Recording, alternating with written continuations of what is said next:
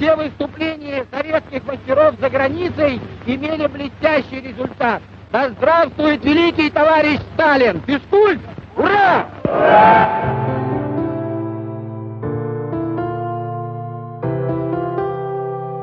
Вот что нам надо, Спартак. Привет, меня зовут Влад Воронин. Я шеф-редактор sports.ru, и это второй выпуск подкаста «Люди гибнут за Спартак». Мы записываем его вместе с приложением для чтения книг BookMate. Все эпизоды будут появляться сначала на BookMate, а через 10 дней на сайте sports.ru. В самом начале вы слышали голос Николая Старостина. Да здравствует великий товарищ Сталин! Физкульт! Ура!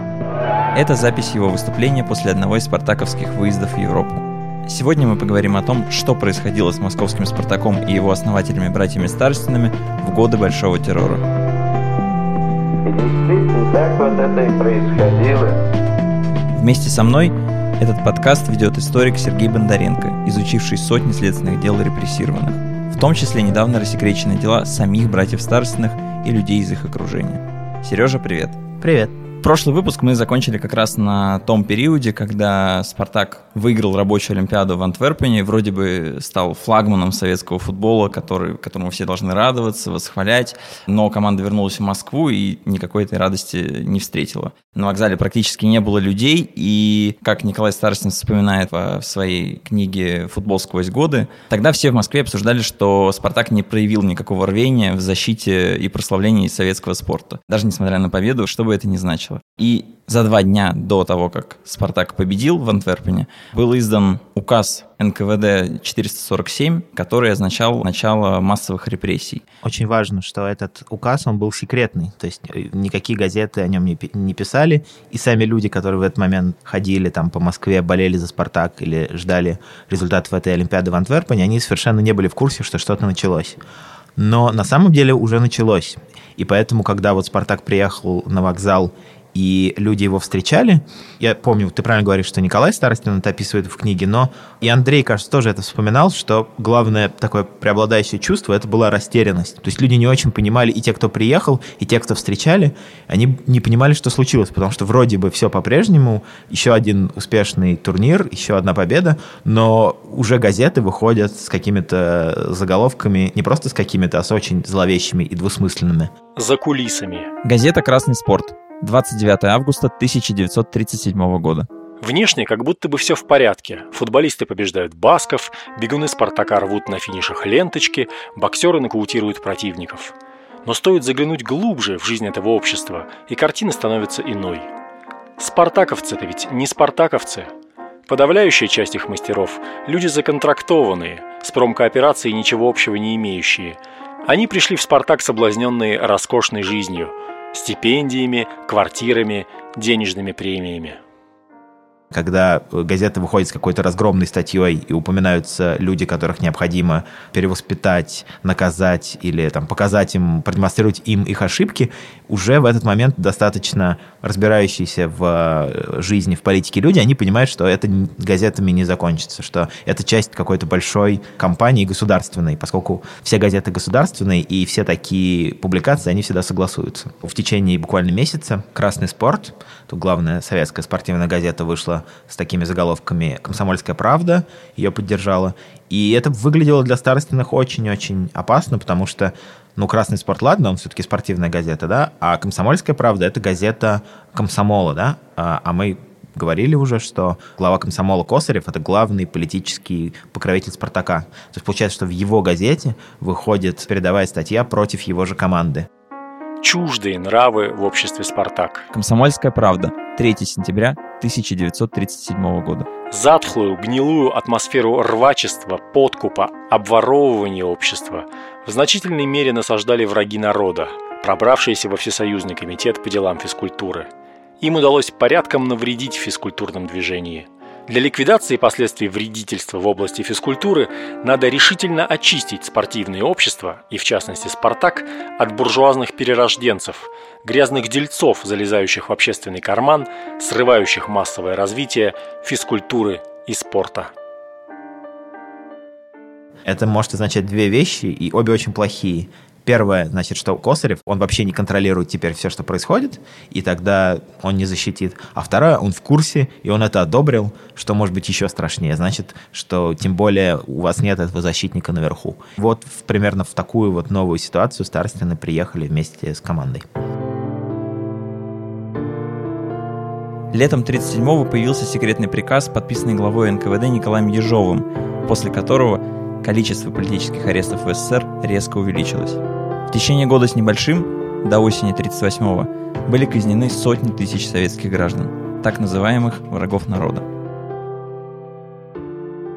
Приказ о существовании которого на самом деле люди не докадывались, и публично он не был нигде опубликован аж до 92 года, выглядит реально страшно. Там же вот прямо в этом приказе есть список в каждом регионе, сколько людей нужно по какой категории арестовать. Там есть одна категория просто арестовать, отправить в лагерь, вторая расстрелять. То есть это просто цифры плановые, их нужно выполнить.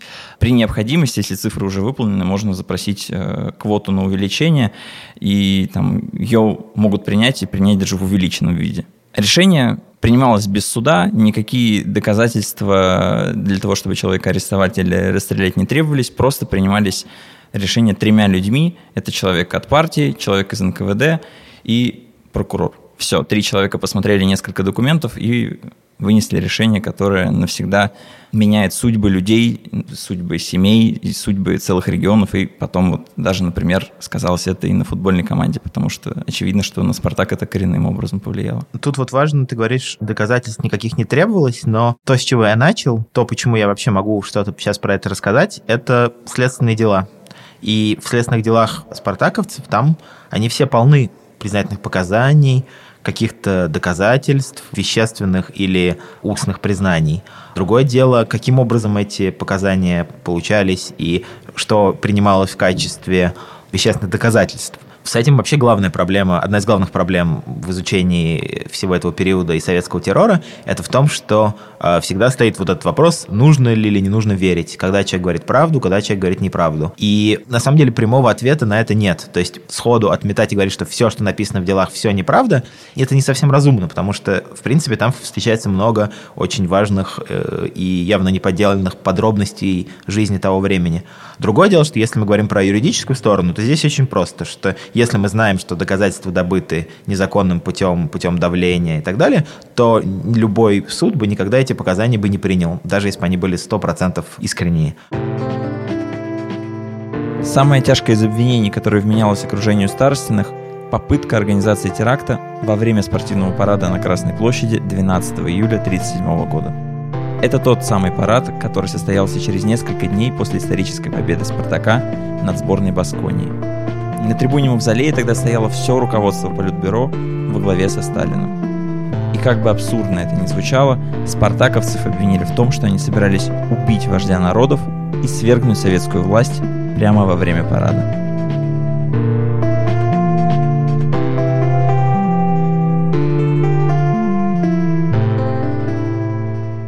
На полном серьезе предполагалось, что люди, одетые в шорты и футболку, могли что-то прятать и замыслить то ли подрыв, то ли расстрел, то ли еще что-нибудь с тем, чтобы просто уничтожить партийную верхушку. Да, там была эта история такая, которая разворачивается прямо в 3D. То есть я, я несколько раз пытался ее для себя реконструировать, глядя на разные следственные дела разных людей.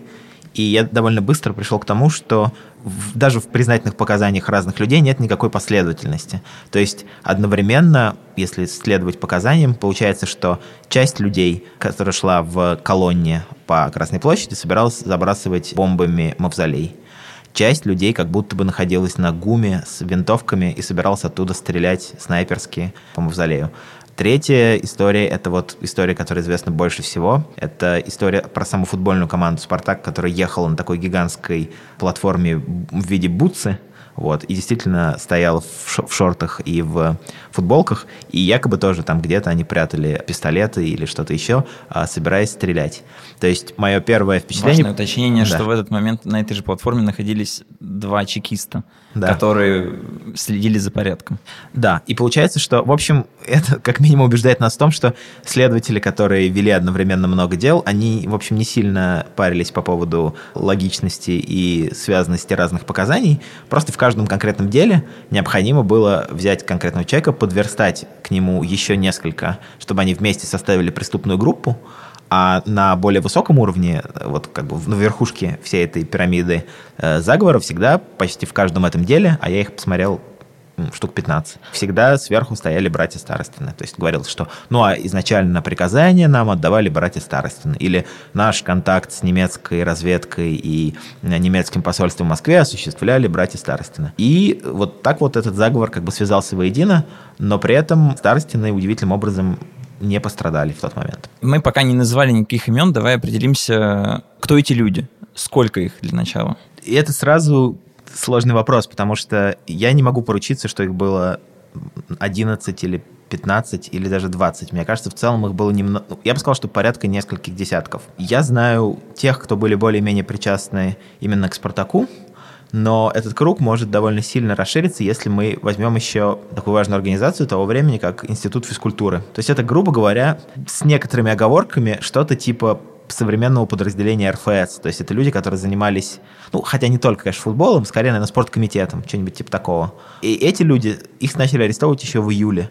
И уже у них в показаниях видна попытка подверстать их потом к э, братьям Старостиным. Но те люди, которых чьи дела я сам видел, смотрел и читал об их большом заговоре, это в основном легкоатлеты с общества «Спартак», лыжники общества «Спартак», и несколько бывших футболистов и футбольных судей, которые связаны с, со старостинами в основном просто через их личные знакомства. Те, о которых хоть что-то можно сейчас прочитать, кроме их следственного дела, самые такие как бы зв- звездные персонажи в деле, это, наверное, Виктор Рябаконь, человек, который был начальником, первым начальником футбольного клуба «Локомотив», близкого твоему сердцу. Еще довольно значимым, уже как бы сложившимся человеком был Владимир Стрепихеев. Он, кажется, когда-то играл со старостинами, потом он э, руководил футбольной командой «Буревестник», которая была вполне приличной такой московской командой футбольной этого времени. И плюс, как часто бывало, он уже в этот момент был судьей. И, кстати, я забыл сказать, что и Рябаконь тоже был судьей. И звездный час Трепихеева как судьи был как раз когда приезжали баски, потому что он судил один из матчей а, басков против «Динамо», который вот, современники считали самым крутым матчем, самым честным, самым таким бескомпромиссным, когда баски выиграли 2-1. Вот эти люди пострадали явно за личную просто связь со старостинами, потому что Стрепихеев был просто близкий друг семьи, а Рябаконь с ними очень много контактировал по работе. А вот эти лыжники и легкоатлеты, они совершенно сейчас, я их несколько человек назову, и мы, наверное, про них что-то можем еще сказать, но о них почти ничего не осталось, потому что они реально были молодыми спортсменами, действующими, которые только вот начинали свою карьеру, и большинство из них совсем никуда дальше уже не продвинулось, они были все арестованы и расстреляны. Легкоатлеты для меня самые интересные были два человека. Один это Василий Стеблев. Он был тренером, главным, кажется, в Москве тогда тренером по легкоатлетике. Он тренировал братьев Знаменских, да, самых известных легкоатлетов, вот, наверное, может быть, даже до сих пор в истории Советского Союза. Я не знаю, я не очень большой легкоатлетический фанат, но я знаю, что вот есть мемориал братьев Знаменских, да, есть еще стадион где-то в Сокольниках. Комплекс, да, Комплекс легкоатлетический, где до сих пор занимаются э, легкоатлеты, если они тренируются в Москве. Да, да, вот, он был их тренер. И он пострадал, как я понимаю, во многом за связь с ними. Второй человек рядом со Знаменскими – это Елизар Гвоздовер, такой бегун на средней дистанции. Он в этот момент уже был чемпионом Москвы на 500-метровке и на, и на километре. То есть он был такая восходящая звезда, он самый младший из тех, кто погиб, ему 21 год был. Лыжники тоже, у «Спартака» была сильная лыжная команда, и несколько человек, которые в ней участвовали, например, такой Трофим Кадрилеев, тоже совсем молодой парень. Он, с одной стороны, лыжник, с другой стороны, я так понимаю, что тут что-то такое биатлонное еще тоже было. Да? То есть лы- лыжники, но одновременно стрелки. И считалось, что Кадрилееву в обвинении написано, что э, он и какие-то его товарищи будут стрелять по Сталину с крыши ГУМа. По Сталину и по Политбюро. И последний кусок — это вот эти, то, что сложнее всего описать как что-то целостное, это вот эти люди из сталинского окружения. Здесь Сережа оговорился. Он имеет в виду, конечно, не сталинское окружение, а окружение братьев Старостиных. Это не только Рябаконис Трепехеев, это, например, Виктор Прокофьев. Виктор Прокофьев тоже был неплохой футболист, но к тому моменту уже закончивший карьеру. И со Старостиным он был связан очень просто. Он был мужем одной из сестер а, братьев Старостиных, Клавдии. Вот, поэтому, если представить себе все эти события с позиции старостиных вот просто личной, то вокруг них арестовывают двух близких друзей, а во-вторых, мужа и сестры, дальше начинают бить по команде. И все это происходит буквально в течение двух-трех месяцев. То есть уже к ноябрю месяцу почти все, кого я перечислил, арестованы. А те, кто еще на свободе, будут арестованы в январе. Поэтому, в общем, понятно, во-первых, ощущение внутри команды, во-вторых, самих старостиных, как бы они живут в уверенности, что их вот-вот могут арестовать.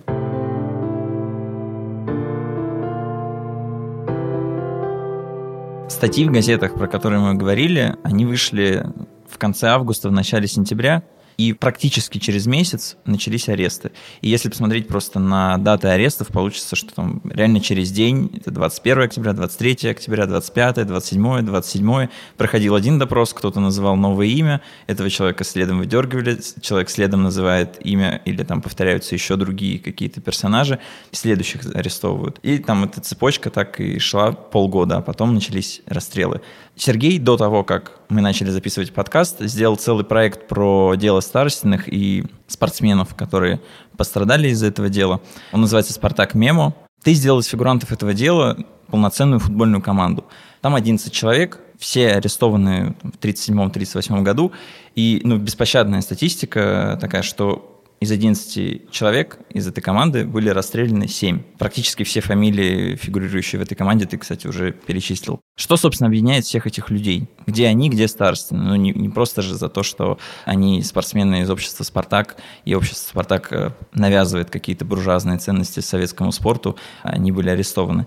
Я бы, наверное, разделил это дело на две ветви. Первое – это просто какая-то антисоветская пропаганда, то, что есть братья Старостины, которые всем своим знакомым направо и налево рассказывают про то, что советский спорт и советское общество в целом организованы не так, как должны. Пример можно привести простой. Он как-то между делом рассказал, что были легкоатлетические соревнования, по-моему, в Финляндии, где советский спортсмен опоздал на несколько секунд, и его не допустили на старт, потому что все четко, минуту в минуту. Он говорит, вот бы нам так организовывать, чтобы все строго, все по порядку. И кто-то это просто на допросе вспомнил, и через несколько несколько лет старости, ну, за это тоже прилетело, что вот ты говорил, что нам надо так, как где-то буржуазные страны делают. И вторая ветвь — это подготовка свержения власти, убийства Сталина. Про свержение власти это даже не додумка, а просто цитата из одного из допросов, по-моему, так говорил Стеблев, про то, что обсуждали реальный план переворота, замаскированный под игру в преферанс. Это происходило на кухне у Старостина. Да, знаешь, я это все правда.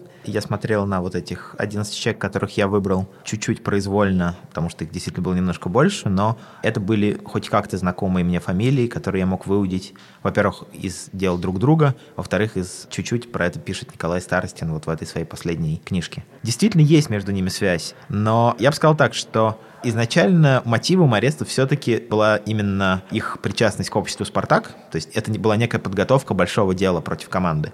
Но при этом, как ты правильно говоришь, как только дело доходит до механики, то есть человека уже арестовали, но необходимо каким-то образом подверстать его обвинение в общую картину. Дальше начинается в каком-то смысле самое интересное, потому что мы начинаем разбираться в том, а что, собственно, может быть сделано не так человеком, а спортсменом. А как можно неправильно бегать, неправильно кататься на лыжах, неправильно играть в футбол, чтобы быть арестованным в 1937-1938 году. Вот есть этот Василий Стеблев. Он еще довольно молодой человек, мне кажется, ему немножко, разве что не около 40 лет, по-моему, или, может быть, чуть-чуть за 40, я видел всего одну его фотографию, где он стоит как раз со своими главными воспитанниками, с братьями Знаменскими. Ему не повезло оказаться в центре, потому что он работал по совместительству инструктором в немецком посольстве. А это было еще такое время, когда, с одной стороны, отношение с Германией было очень-очень плохое, уже Гитлер пришел к власти, но при этом некоторые дипломатические связи еще оставались. Более того, как, может быть, кто-то помнит, да, буквально через полтора года вообще будет заключен пакт о дружбе и ненападении между СССР и Германией. Но в тот момент то, что Стеблев в принципе действительно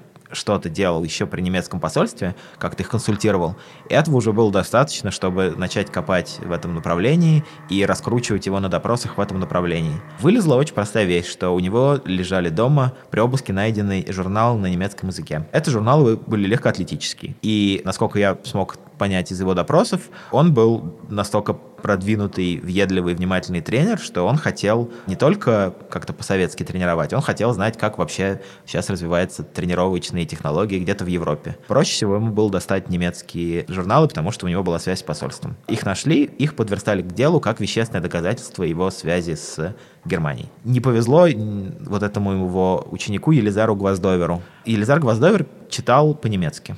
И поэтому к нему от Стеблева попадали тоже эти журналы, и он их, кажется, переводил, и даже переводил, что-то пересказывал своим друзьям, которые с ним вместе занимались. Этого уже было достаточно, чтобы превратить это в пропаганду немецкую.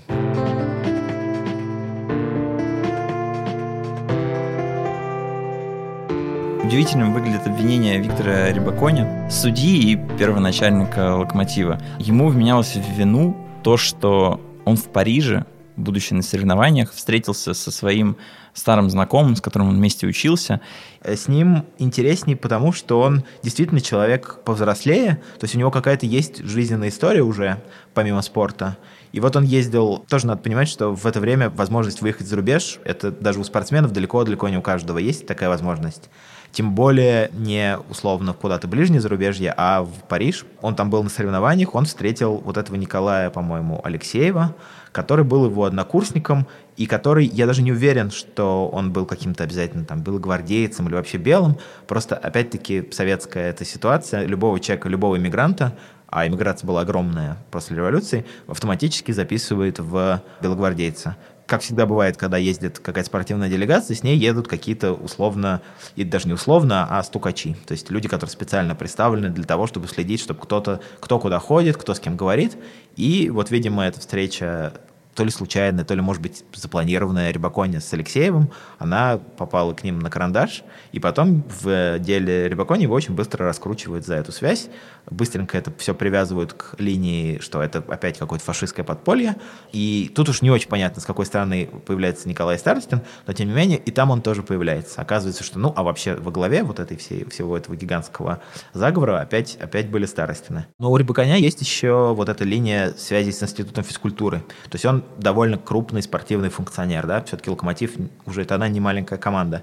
И поэтому, когда его берут, сразу огромная разветвленная система связей. От него можно и в сторону старости накопнуть, в сторону вот этих его товарищей по институту. Я бы сказал, что у следствия всегда есть такая логика, и она даже, в общем, задокументирована. Следователи, которые берут э, людей без дальнейших связей да, в разработке, это считается такое, ну, как бы это самое низкое, самое простое и неправильное, что можно сделать. Интереснее всего брать людей, у которых большие социальные связи, потому что это дает потенциал для раскрытия заговора, а раскрыть заговор — это значит соответствовать линии партии в данный момент и хороший шанс на повышение. Поэтому Рибакон здесь вот попал из-за этого. Причем я бы здесь отметил, что никаких реальных действий все это объединение спортсменов не предпринимало. То есть нет реальной помощи от спортсменов, которые где-то собрались и какой-то фашистской разведке что-то передают. Никакой передача документов не зафиксирована, никакого массового собрания с тем, чтобы потренироваться в стрельбе или еще в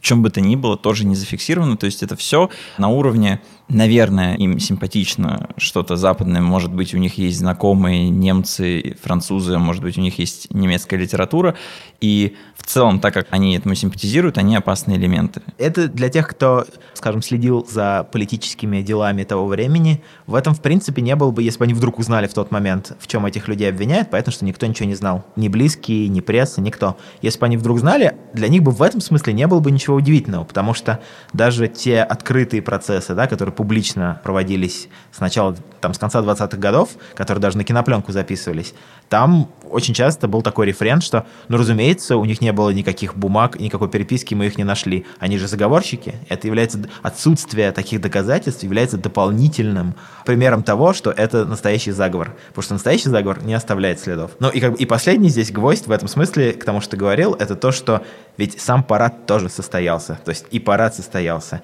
и все прошли этими колоннами, и все эти арестованные так или иначе были на Красной площади, но ничего не случилось, вообще ничего. Все просто прошло по, по расписанию. Но, отматывая назад, у каждого из них в показаниях говорится, что ну вот в тот день там я не взял с собой оружие, или в последний момент мы поняли, что мы не можем это организовать, и немецкие, значит, немецкое посольство нам сказало, ну, очень плохо, но ничего, будем ждать следующего шанса. Вот. Таким образом, это некая это такой огромный, огромный заговор, который сочинен постфактум, и как бы разбирая его уже по факту того, что его придумали, мы пытаемся понять, есть ли в этом что-то, ну, что-то большее, чем просто некий набор фантазий. Может быть, это нам расскажет какую-то другую еще историю, а, собственно, о том, что это тогда такое было, террор и спорт.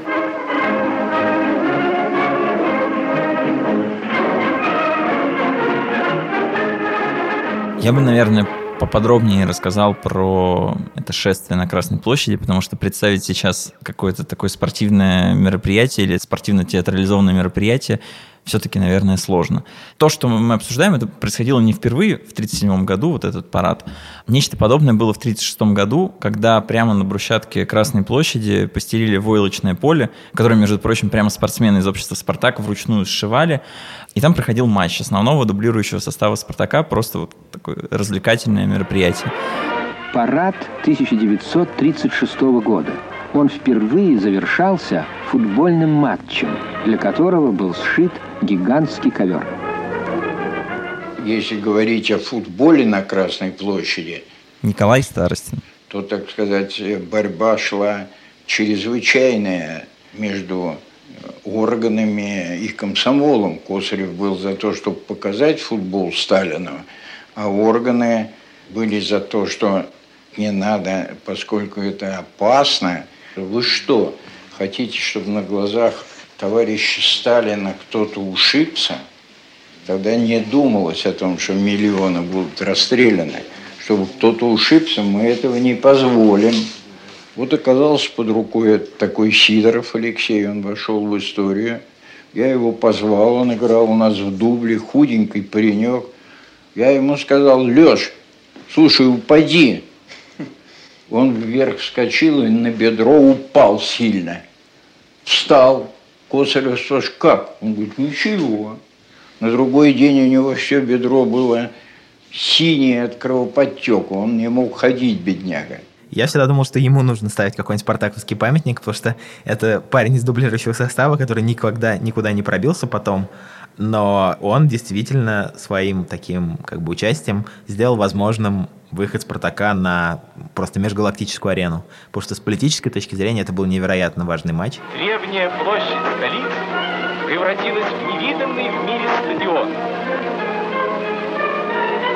Небывалый матч на Красной площади все эти парады в целом — это такой гигантский политический театр. И если себе вот как бы вспомнить, да, что нет никакого телевидения, ну, есть, конечно, массовая какая-то пресса, но она печатная, если есть какая-то максимально открытая публичная арена, на которой можно выступить и продемонстрировать как бы всему миру, всему советскому миру и самому себе, что ты, ну, как бы ты на гребне успеха, ты политически одобрен, с тобой сам Сталин готов на тебя смотреть. Вот так показали Сталину футбол который до этого его не видел. Была договоренность о том, что Косарев не махнет платком, когда надо кончить. Потому что там все было расписано по минутам. Но мы играли 43 минуты вместо 30. Я все бегал и смотрел, когда он махнет. И вижу уже первый тайм 15 минут отыграли, второй тайм играем 15. Думаю, батюшки, Вижу, что там Сталин что-то такое расспрашивал, Александр Васильевич ему что-то объяснял, что это такое, мол, и так далее. Я бы еще сказал, что вот эти высшие чины, это были чины НКВДшные, и они, в принципе, очень не хотели, чтобы этот матч проходил, потому что это был матч спартаковский, да, а не динамовский. То есть им не хотелось дать другому обществу возможность на таком высоком уровне себя показать. И поэтому, когда в 1937 году проходили эти парады, это был парад, как правило, на День физкультурника, такой как бы общесоюзный праздник, то да, это было грандиозное, заготовленное такое действие. Сейчас мы такое разве что в Северной Корее, мне кажется, можем увидеть вот такого уровня массовости, такого уровня помпезности. В 1937 году Старостин хотел просто безумный проект э, воплотить устроить на Красной площади соревнования пловцов и грибцов. Просто когда параллельная реальность, масштаб мысли, конечно, впечатляет, и там было прям задумано с ограждениями, что надо перекрыть воду в Кремле на 20 минут, чтобы эта река наполнилась, старт, финиш, старт на Никольской, финиш на лобном месте, и там и пловцы, и грибцы могли бы выступать. И даже был четко разработанный план, но вот решили, что все-таки это too much, потому что если вдруг что-то случится, то просто мавзолей затопит. Да, ну это вот еще раз, э, мне кажется, представляет Старостина таким, каким мы его мало знаем потом, и как, и как мало, на самом деле, он о себе сам пишет. Мне кажется, он был совершенно король entertainment а вот второй половины 30-х годов. В смысле, он был настоящий организатор. И для него сыграть футбол на Красной площади, а потом еще и там реку просто провести, это огромный, как бы огромный вызов в таком хорошем смысле. То есть он сам себе демонстрирует, что он может делать вообще все, что угодно, что он король таких вот штук. И до поры до времени это ему как раз очень даже с рук сходило, но потом вот нет, потом нет. В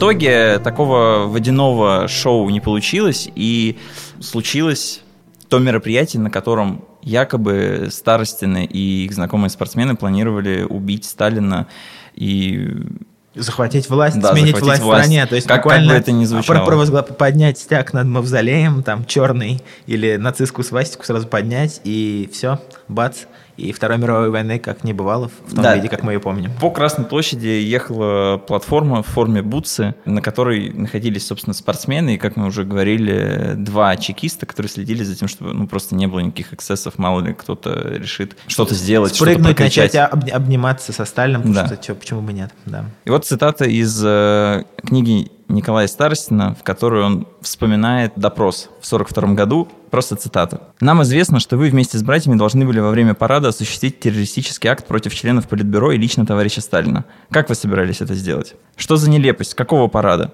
Парад на Красной площади в 1937 году. Забыли?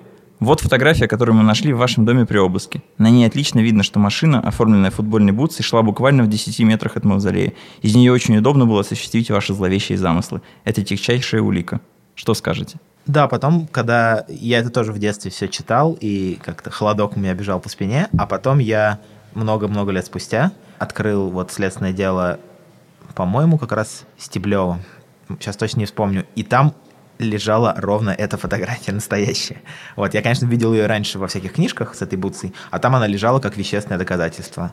То есть, опять, это прямой, прямая связь между 1937 годом, когда людей за это уже арестовывали и расстреливали, и 1942 годом, когда следователь опять заново припомнил это Старостиным. Но тот парад был как раз такой вот высшей точкой этого спартаковского триумфа. То есть это было чуть-чуть до того, как они уехали в Париж и в Антверпен, но сразу, буквально, по-моему, через неделю после победы над басками. И поэтому тут тоже надо отдать Старостину должное, потому что представьте себе, чтобы согласовать футбольный матч, нужно было много месяцев шить этот ковер год, за год до этого. А в этом году не согласовали вот эту гигантский этот бассейн, э, реку. Но между победой над Басками и парадом всего несколько дней, и за это время Старостин успел согласовать и добиться того, чтобы среди многих платформ, которые проехали по площади, проехала вот эта бутса, на которой было написано «Спартак 6, Испания в скобочках Баски 2». То есть, как бы, если можно было сделать более такое, это как вот купить гигантский рекламный баннер, повесить его на ГУМ, где написано, что мы победили, мы выиграли. А они это сделали. И я думаю, что если действительно чуть-чуть поговорить о том, что какие изначально могли быть мотивы у НКВД преследовать «Спартак», я бы тоже до конца не отметал всю вот эту линию конкуренции «Динамо» и «Спартака», про которую больше всего пишут как раз Старостины, что, конечно, НКВД это было неприятно. И, конечно, НКВД себя в такой советской иерархии рассматривал как главную, самую такую титульную организацию, у которой самая крутая, самая известная, самая популярная футбольная команда «Динамо», и когда вот такое проезжает у тебя прямо перед носом, это, конечно, раздражает. Главным покровителем «Динамо» тех времен считается Лаврентий Берия. В ноябре 1938 года он сменил Николая Ежова во главе НКВД. Сам Ежов и практически все его окружение после этого были арестованы и расстреляны. А до осени 1938-го Берия работал в НКВД на Кавказе. С его именем связывают масштабные чистки в местном партийном руководстве. При этом Берия увлекался футболом и всячески поддерживал Динамовское спортивное общество. В Тбилиси его именем даже был назван стадион. Я думаю, что Лаврентию Павловичу не понравились отдельные мероприятия «Спартака», которые как-то, вы знаете, влияли на престиж и репутацию «Динамо». Я думаю, что ему не понравилось то, что «Спартак» первым показал футбол на Красной площади. Думаю, что э, вполне естественно то, что «Спартак» обыграл Басков, а «Динамо» проиграла ему сборная. Есть два таких, мне кажется, значимых матча против «Динамо». Первый матч был в э, осенью 1937 года когда вот только-только вышли эти газеты, еще не начались аресты, но уже было ощущение, что что-то нехорошее происходит. И э, это описывает э, несколько разных источников, я читал, и описывается примерно так, что вот «Спартак» приезжает на главный матч сезона, дерби с «Динамо», автобус приезжает к стадиону, и команду никто не встречает. То есть нет, не выходят там ни какие-то, как обычные, какие-то массажисты, какие-то представители стадиона, которые провожают э, в раздевалку, ни болельщиков не стоит, вообще никого нет. Никто не встречает команду, полная тишина.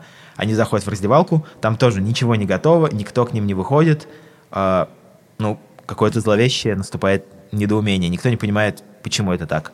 И тогда Николай Старостин, вот, который уже тогда не играет, а как бы руководит командой, подходит к Андрею, к своему брату, к капитану, и говорит, отводит его в сторону и говорит, что это очень важный матч, мы не можем его проиграть, мы, значит, под, под колпаком политическим. Если мы сейчас проиграем, это будет воспринято как доказательство того, что мы слабаки, и начнется прямо кампания против команды. Поэтому вот вы должны выйти и не проиграть. Ничего я не знаю про, собственно, того, как шел этот матч, знаю только, что он закончился 0-0. И как будто бы вот после этого ничего не произошло. Но сам сам контекст его, само то, как он выглядел, это, конечно, было, видимо, страшно впечатляюще. А вторая история — это, собственно, уже 39-й год, когда как будто бы все эти аресты удалось пережить, когда Берия во главе НКВД уже как-то чуть-чуть по-другому метет, не так, как э, Ежов. И вот наступает полуфинал Кубка СССР. И начинается нечто невероятное. Ну и, наконец, думаю, что наши отношения в конец стали неприязненными после того, как была эта пресловутая переигровка полуфинала Кубка после того, как «Спартак» выиграл финал.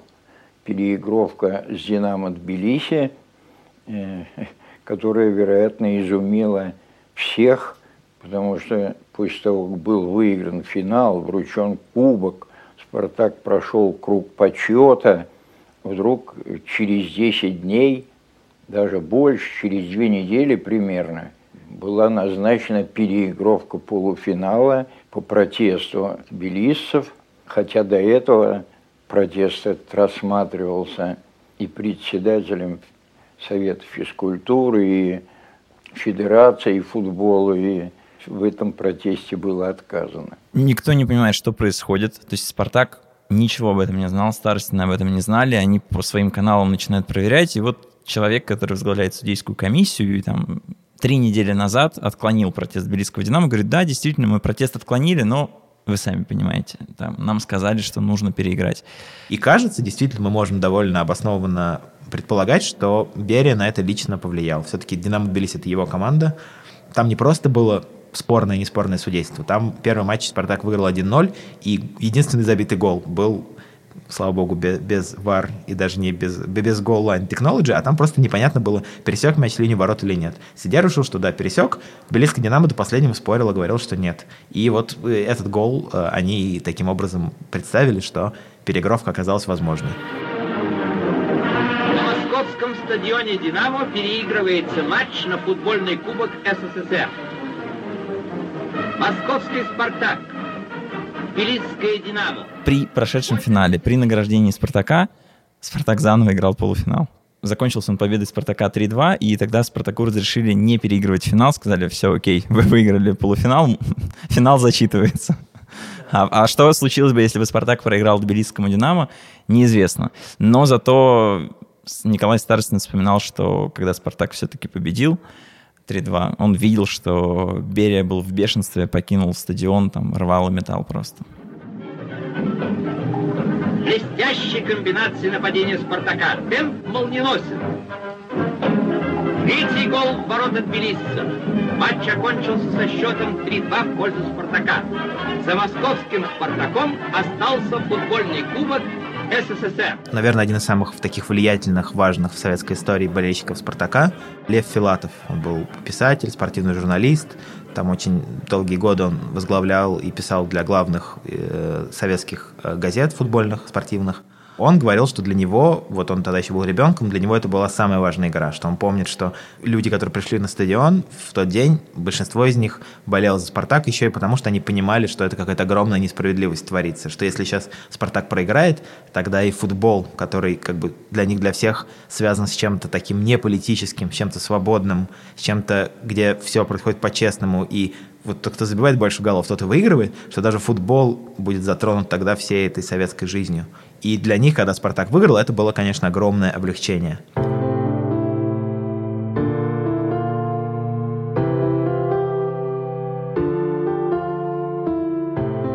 А что касается вот, э, общества «Динамо», действительно, мы так прославляем «Спартак» и одновременно демонизируем «Динамо». Естественно, когда мы доходим до, собственно, футбольной и спортивной части, это все в основе своей надо, конечно, выбрасывать, просто отбрасывать в сторону, потому что за «Динамо» играли такие же люди, такие же футболисты, такие же нормальные ребята, что и за «Спартак».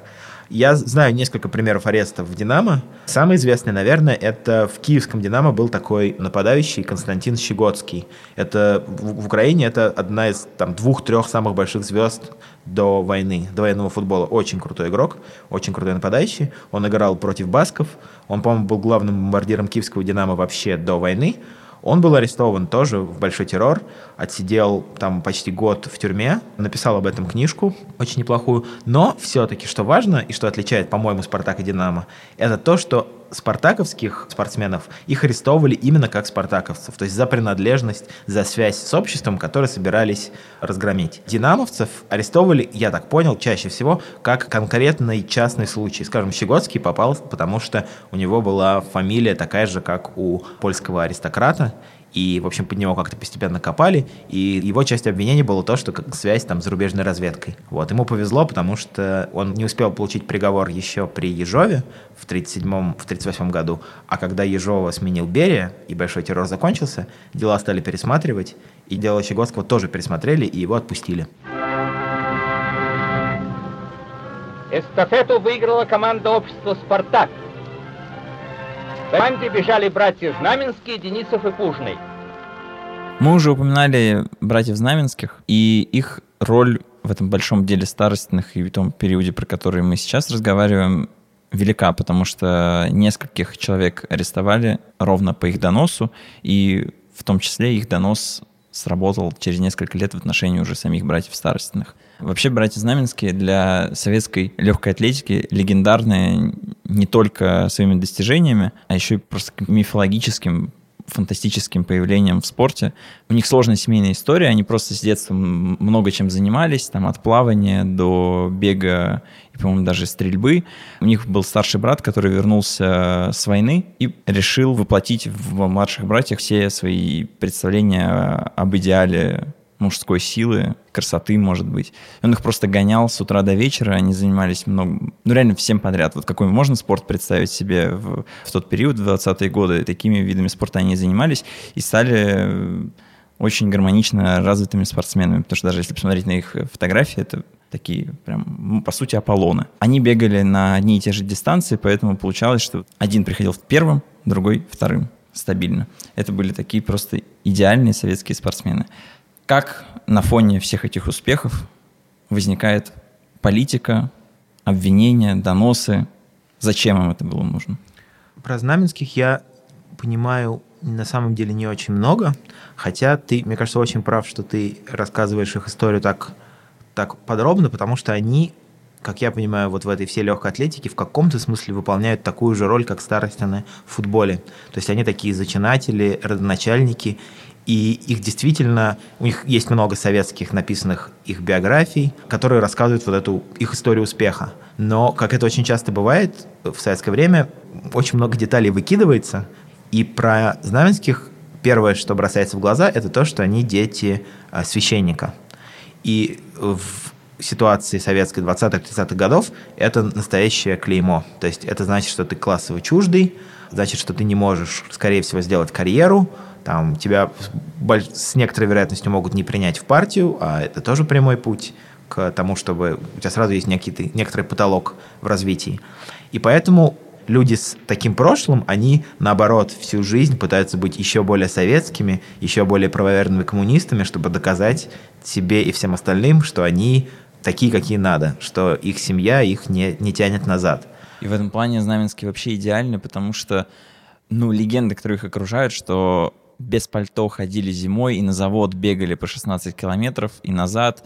Просто какие-то фантастические люди и на заводе трудятся, и спортивные успехи есть, еще и пальто ему не нужно, он супергерой. Да, да. И вот то, как мы видим их с их вот этой темной стороны, вообще говоря, это тоже неплохо ложится в то, что ты описал. То есть они писали такие верноподданнические такие э, длинные советские тексты. Сначала в э, спорткомитет, потом и, значит, по их э, запискам НКВД тоже работала, где говорилось, что вот там старости, например, это не, спорт, не, не советские люди, не, э, они, в них преобладает буржуазная мораль. Вот мы поехали все в Париж, смотрите, сколько купили э, чемоданов э, одежды старостиной, а сколько купили мы.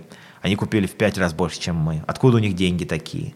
Тут еще надо сказать, что знаменские, поднимаясь по этой иерархии советской, они все больше у них становилось тоже каких-то там квартир, машин и так далее. И э, они жили вот просто на одной лестничной клетке с Николаем, и, и какое-то время с Андреем Старостиным тоже, и поэтому они прям были свидетелем, кто входит, кто уходит, что вот там Андрей Старостин был известный бабник, э, гуляка и вообще закатывал отличные вечеринки, и Знаменский вот так и пишут, что вот они гуляли там до ночи, я спрашиваю у них, откуда у вас столько денег, тут лучше поспи, я вот после тренировок высыпаюсь, а вы что делаете? А он говорит, они, они мне отвечали, ну ты чудак, как бы, что ты к нам не заходишь.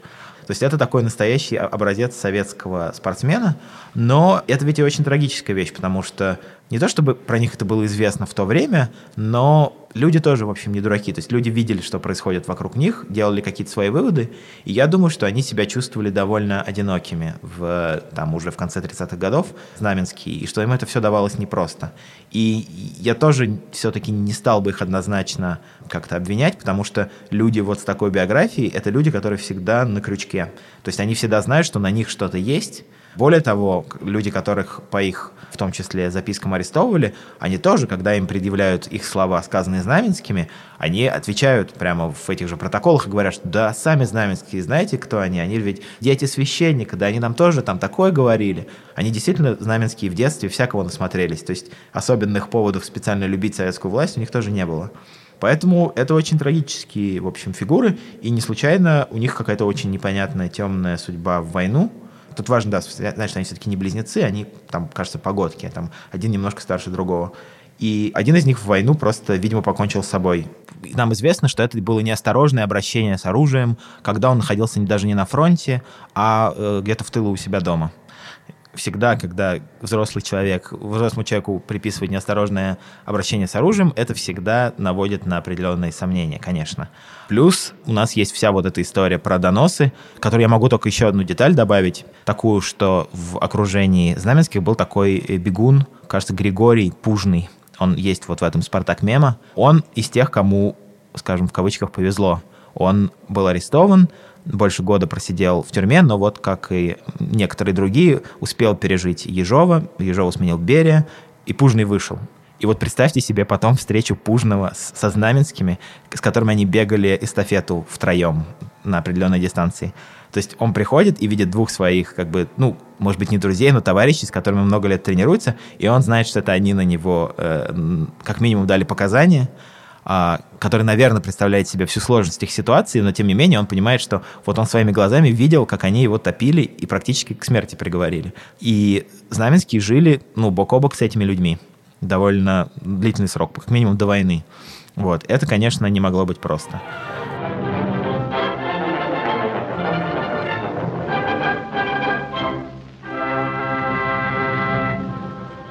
Эстафету выиграла команда общества «Спартак». В команде бежали братья Знаменские, Денисов и Пужный. При этом э, вот эта книга Николая Старостина, да, «Футбол сквозь годы», она написана уже в позднюю перестройку. Там Николай довольно подробно говорит про разных людей. Про Знаменских он ничего плохого не говорит. Я думаю, это важно. Там, он, есть там люди, про которых он говорит плохо. То, что он их не обвиняет и прямо вообще никак их не называет, мне кажется, говорит о том, что он... Не то, чтобы он их там простил, не простил, это мы не можем никак понять. Мы можем понять, что у него было представление о том, что это значило тогда давать такие показания, как это было сложно, как это было тяжело. И поэтому вот так просто сходу бросаться там стукачи, не стукачи, он это не стал делать, и я думаю, это важно.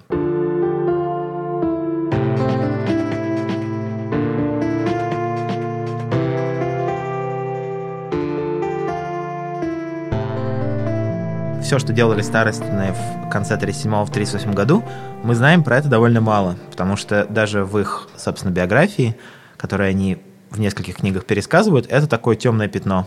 Я думаю, что это совершенно не случайно, потому что люди вообще, которые пережили вот этот год как-то и не были арестованы, им всем практически приходилось совершать какие-то поступки, за которые им было потом не то чтобы стыдно, их очень сложно объяснить потом человеку, который это не переживал и в это время не жил.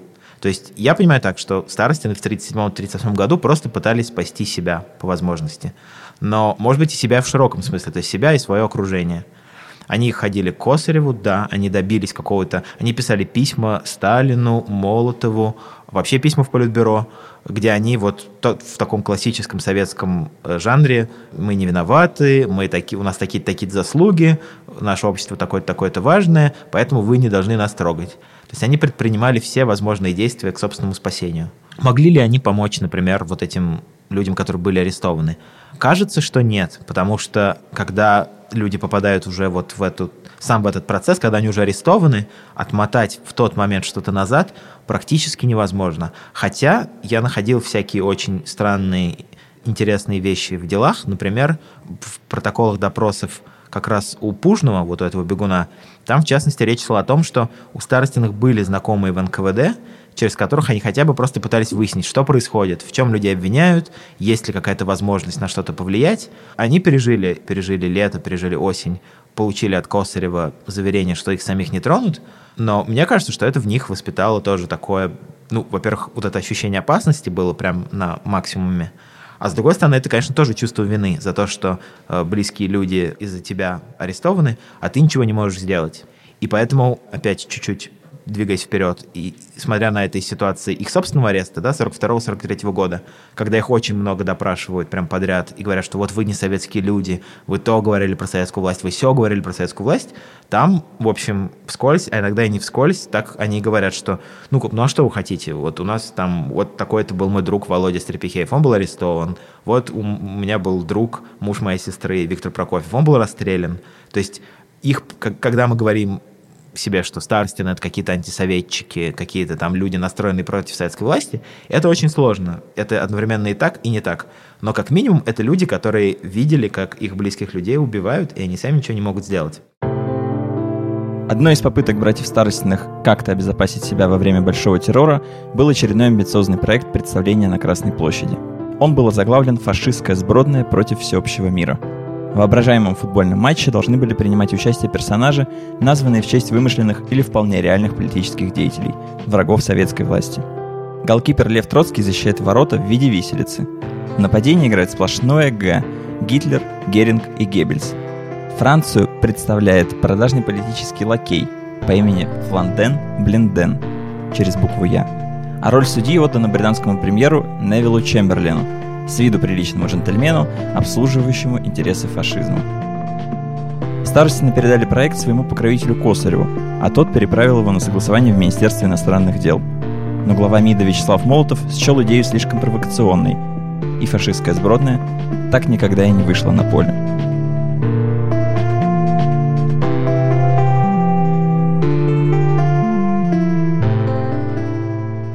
Я думаю, что старостины, мягко говоря, не гордились, конечно, не гордились этой вещью. И я думаю, они прожили жизнь в надежде, что никто никогда это не увидит.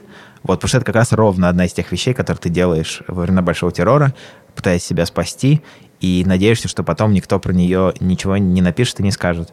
Но я все-таки думаю, что очень важно было ее опубликовать, и она, кто хочет посмотреть, она на sports.ru опубликована, именно как, не как демонстрация того, какие старостины на самом деле лакеи и на каком уровне они этим, этими фланденами, блинденами оперируют, а именно, что это было за время такое. Это такое время, когда, ну, чистеньким и героем выйти невозможно. То есть ты должен сделать что-то, что тебя не будет красить, чтобы выжить. Несмотря на тяжелые времена, спортивные результаты «Спартака» в этот период впечатляют – в частности, благодаря той самой победе в переигровке с «Динамо», спартаковцы дважды подряд выиграли и чемпионат, и Кубок СССР. Этот золотой дубль стал уникальным достижением для советского футбола. Повторить его удалось только московским армейцам, уже в середине 2000-х. Что касается дела старостных, то удивительным образом в период Большого террора ни один из братьев, судя по всему, даже не был вызван на допрос. И этому есть несколько возможных объяснений. У всех в показаниях, буквально у всех, без исключения, Старостины упоминаются с самого начала, как верхушка заговора. Разговоры с ними, их собственная связь с немецким посольством, их руководство с протоком, когда команда ездила в Париж и играла вот эти заграничные матчи.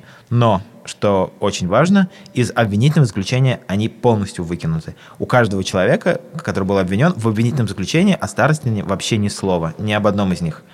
Я думаю, что все-таки некоторые правила в следствии в то, в то время тоже соблюдались. В частности, человек перед тем, как ему э, выносился приговор, и его дело даже рассматривалось, человек должен был прочесть свое следственное дело, посмотреть, подписаться за каждые свои показания. Я думаю, что э, все фигуранты были шокированы. Еще и тем, что они все время показывают против старостиных, а старостиных в обвинительном заключении нет.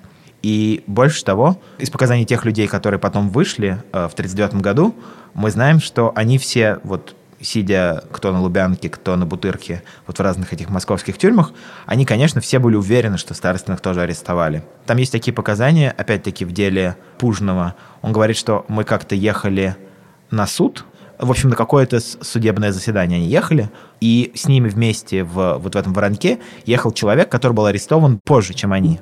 И он им сказал вдруг, что, а вы знаете, я вот видел Андрея Старостина на хоккее, на хоккейном матче, вот буквально месяц назад. И Пушкин говорит, что я в этот момент вдруг понял, что, оказывается, они не арестованы, так значит, может быть, и дело вообще все развалится. И тогда, когда у него появилась возможность, он передал нескольким другим людям, связанным со Спартаком, вместе с которыми он проходил по этому делу, он им буквально так и передал. Сказал перед судом, что все отрицайте, потому что есть вероятность, что все вообще дело развалится. И тут, да, еще важная деталь, что мы видим, что не всех судили тройки. То есть люди, которые пережили большой террор, а в данном случае их уже рассматривала коллегия их дело, и поэтому у них уже действительно был шанс, например, отказаться от своих показаний действительно никто из них, по крайней мере, запротоколированных ни одних показаний старостиных 37-38 года я не видел. У меня нет другого объяснения, кроме того, что Косарев в этот момент был действительно настолько влиятелен, а, глава комсомола. Он, ну, как минимум, мы знаем, что у него были близкие такие около дружеские, приятельские отношения с Ежовым. То есть он на таком уровне даже мог повлиять. Но есть еще и такая более легендарная часть этой истории, которая только, я думаю, верна скорее в таком более высоком смысле. Старостины всерьез, так, по крайней мере, говорили и писали, что в тот момент их не могли арестовать еще и потому, что, ну, они были совсем на вершине славы. То есть это был бы слишком публичный, слишком э, сложно объяснимый арест. С одной стороны, мне кажется, это немножко наивно и абсурдно предполагать, потому что арестовывали людей, э, не знаю, после того, как арестовали, например, Бухарина, который был просто главной партийной звездой и которого знали просто все в стране, сложно себе представить, что были люди, которые могли бы быть неприкосновенными. Скорее всего, нет. Но я думаю, что какая-то небольшой элемент правды в этом тоже есть, потому что как опять-таки сам пишет Николай Старостин, что в глазах всего Советского Союза они были связаны с футболом. А футбол — это такое главное народное развлечение, главная массовая культура. И как бы рубить голову вот так вот футбольной команде, забирая самых главных спортивных звезд, ну, как минимум, для этого нужны очень-очень веские обоснования. И, видимо, в результате каких-то политических переговоров и в том числе внутри НКВД было решено, что это в данный момент не стоит того, что нет достаточных оснований, нет достаточных аргументов, чтобы старостиных тоже убрать. В истории Спартака в таком глобальном уже масштабе, да, это некое, мне кажется, завершение этой части, да. То есть сначала был подъем, грандиозный успех, потом было вот это падение, связанное с тем, что команда начинает политически преследовать, И в 1939 году наступает великий футбольный реванш. Удается победить Динамо Тбилиси в переигровке, выиграть кубок. Дальше, это уже какая-то совсем другая следующая глава, это арест 42 года, когда все начинается по новой.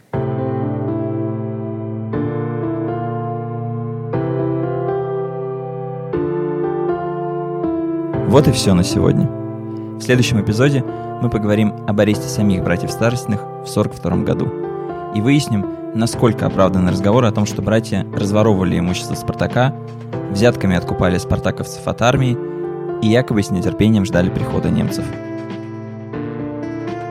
Вы слушали подкаст «Люди гибнут за Спартак». Над этим выпуском работали я, Влад Воронин, историк Сергей Бондаренко, продюсер Саша Поливанов – звукорежиссер монтажа и автор музыки Алексей Пономарев. Если вам понравился этот выпуск, поставьте нам оценку в приложении, где вы нас слушаете.